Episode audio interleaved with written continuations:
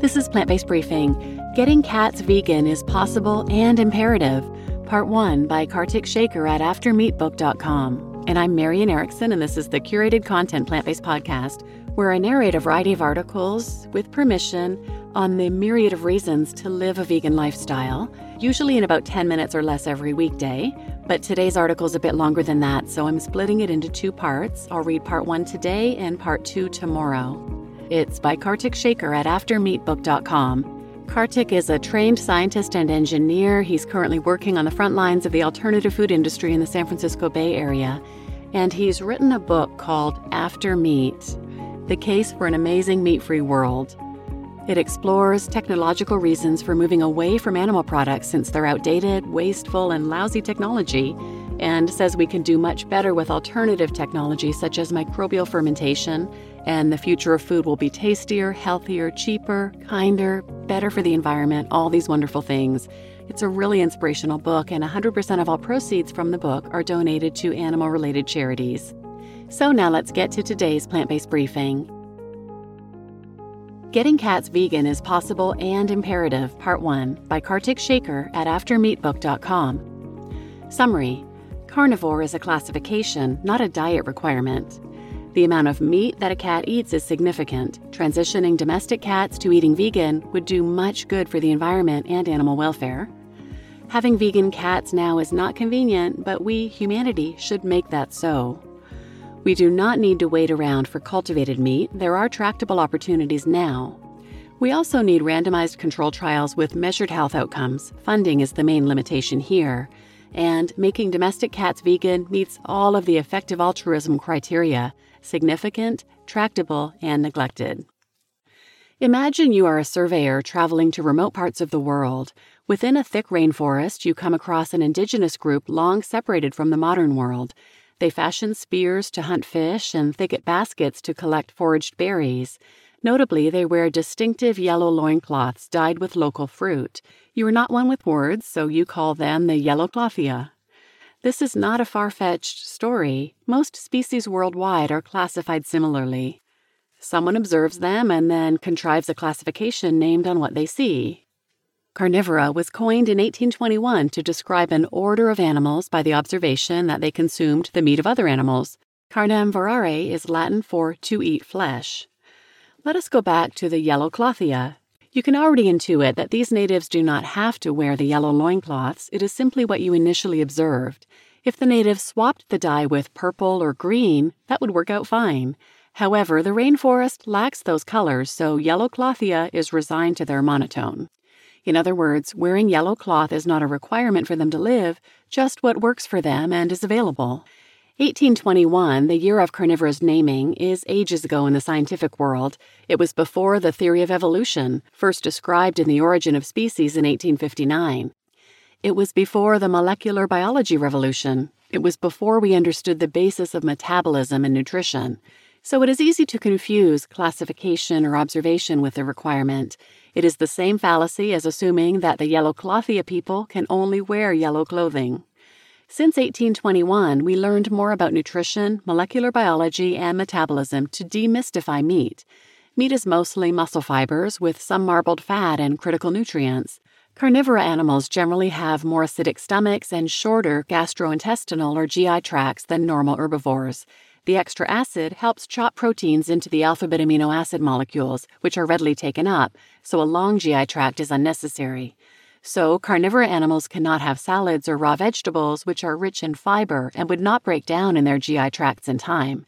Nevertheless, we can make protein rich and highly digestible foods for carnivora, starting from plant and microbial ingredients.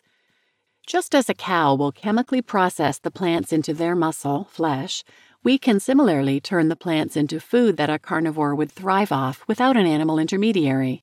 In other words, we can source all the required nutrients from elsewhere without meat. Quote, there is, at least in history, no reason why diets comprised entirely of plants, minerals, and synthetically based ingredients, i.e., vegan diets, cannot meet the necessary palatability, bioavailability, and nutritional requirements of cats. Unquote. Andrew Knight, Director, Center for Animal Welfare, University of Winchester. I have written about how succeeding meat, dairy, and eggs with plant and microbial based alternatives will be one of the best things we ever do. I argue that it is better than curing cancer or transitioning fully to renewable energy.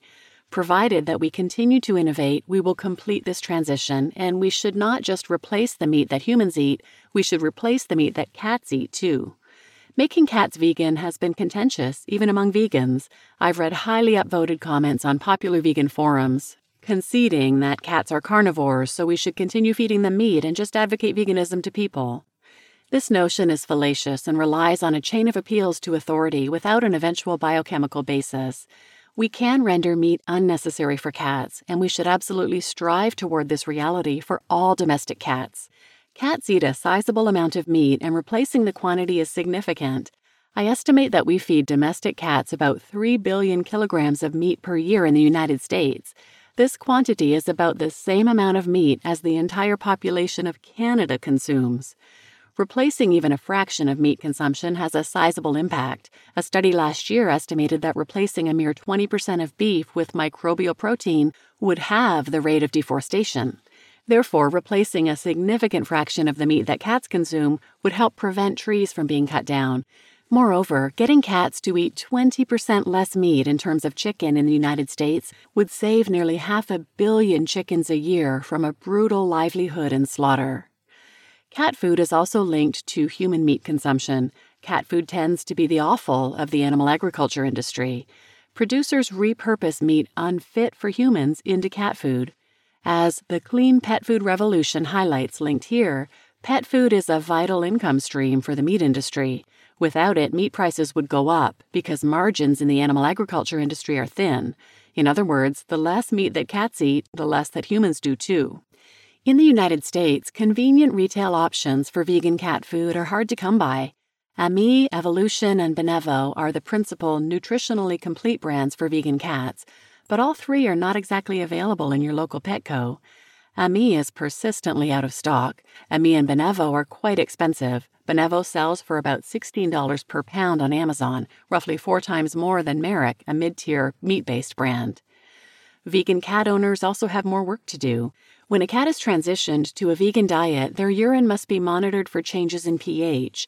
Meat based foods tend to be more acidic than vegan foods, which cats are not adapted to.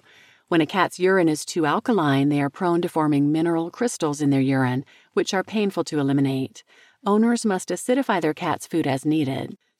Edit. Researcher Andrew Knight brought to my attention that this is not shown to be an increased risk with vegan food fed to cats. Please see details linked here. Nonetheless, studies have supported rearing cats on a vegan diet healthfully, and we likely have capabilities now to make this more seamless. The solution here is not to wait for cultivated meat, likely still decades away, or even sophisticated alternatives like Impossible Burger. At this point, we need the tofu and soy milk. Instead, we should get more approved ingredients for cats that enable more formulations. One limitation for approved ingredients in the United States has been testing at the Association of American Feed Control Officials. AAFCO. This nonprofit organization serves as a surrogate to the Food and Drug Administration for the guidance of pet food. AAFCO regulates pet food in two key manners. One, they approve ingredients for retail pet food, and two, set standards for nutritionally complete cat food in terms of macronutrient composition, for example, the minimum amount of protein and vitamins. More approved ingredients would mean more possible healthy formulations for vegan cat food, AAFCO approval can be laborious and drawn out per discussion with employees at vegan pet food companies. That means novel plant or microbial based ingredients that enable better vegan cat food can take a long time to come to market. Vegan cat food companies are left to concoct recipes with limited ingredients.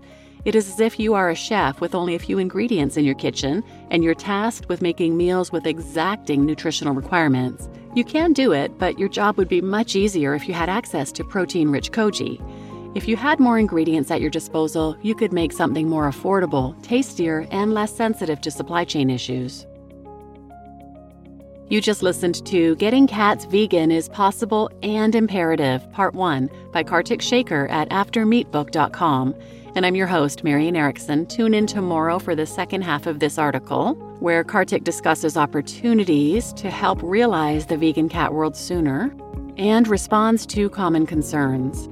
And I love and I think it's important to note that as scientists keep looking into this, new information keeps coming out. So I like how Karthik put an edit in the article when researcher and veterinarian Dr. Andrew Knight brought it to his attention that monitoring the pH for vegan cat food is not an issue in particular. The risk is the same with traditional meat based cat foods. And anecdotally, I used to have a cat on regular cat food, and he had terrible crystals from his meat based cat food. So, yes, it's interesting to note that science has confirmed that this can happen whether your cat is eating meat based or vegan based cat foods. And please share this episode with anyone who might benefit, and thanks for listening.